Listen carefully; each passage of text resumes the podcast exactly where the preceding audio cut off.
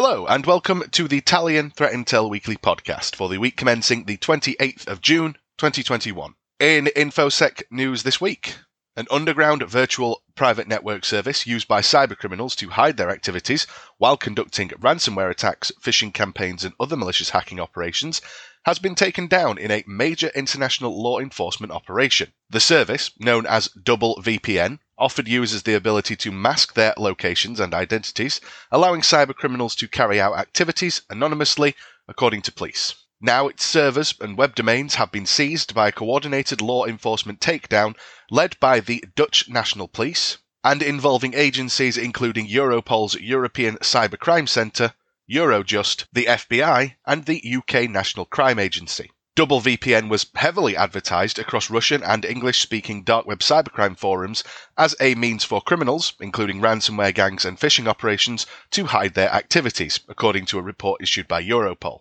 The cheapest VPN connection on offer cost just $25, while more expensive services offered what's described as double, triple, and even quadruple VPN connections to criminal clients.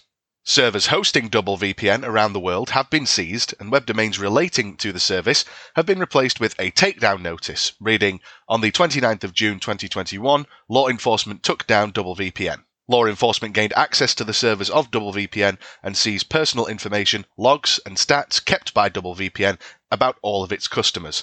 Double VPN's owners failed to provide the services they promised and kept information on you. Dutch public prosecutor Wieteke Koorn said this criminal investigation concerns perpetrators who think they can remain anonymous, while facilitating large scale cybercrime operations. Law enforcement services from Germany, Canada, Sweden, Italy, Bulgaria, and Switzerland also participated in the takedown, which was carried out following the framework of the European Multidisciplinary Platform Against Criminal Threats, known as EMPACT. An InfoSec firm accidentally published a proof of concept exploit for a critical Windows print spooler vulnerability which can be abused by rogue users to compromise Active Directory domain controllers. How this happened is a little messy.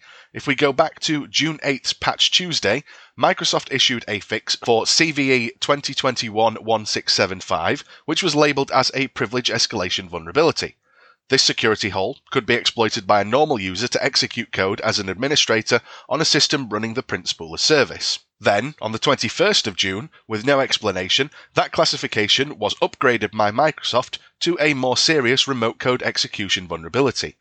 A group of security researchers, upon seeing that the bug had been upgraded in severity in this way, decided they may as well release their proof of concept exploit for a remote code execution hole in the print spool service, presumably thinking it was now patched. However, it was not. The exploit code that they released targets a bug that's similar but not quite CVE 2021-1675, and now it's out in the wild for miscreants to use to commandeer networks. This unpatched bug has been dubbed Print Nightmare and will likely need a separate update from Microsoft to fully address it.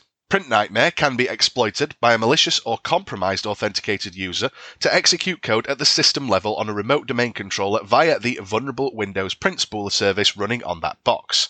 This is, needless to say, bad news. Like CVE 2021 1675, Print Nightmare may affect more than just domain controllers. Any Windows installation running the vulnerable print spooler may potentially be at risk.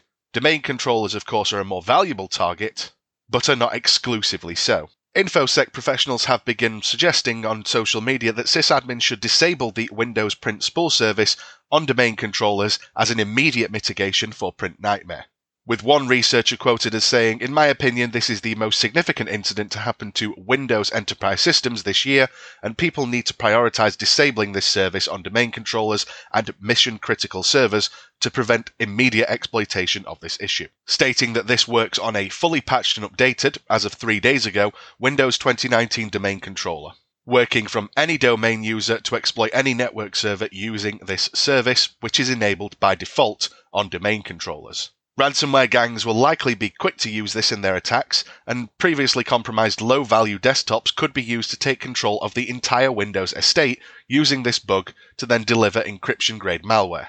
Once the proof of concept exploit code for Print Nightmare was shared on GitHub by its authors, the Shenzhen based InfoSec firm Sangfor Technologies, earlier this week, it was immediately forked and copied by miscreants.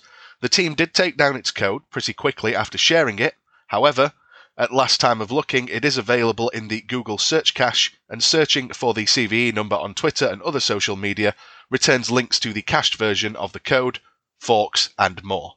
If you haven't installed the latest batch of Windows updates on your system, now is a great time to do so and disable the print spool service as well. Depending on your configuration, the June 8th patch may or may not thwart Print Nightmare.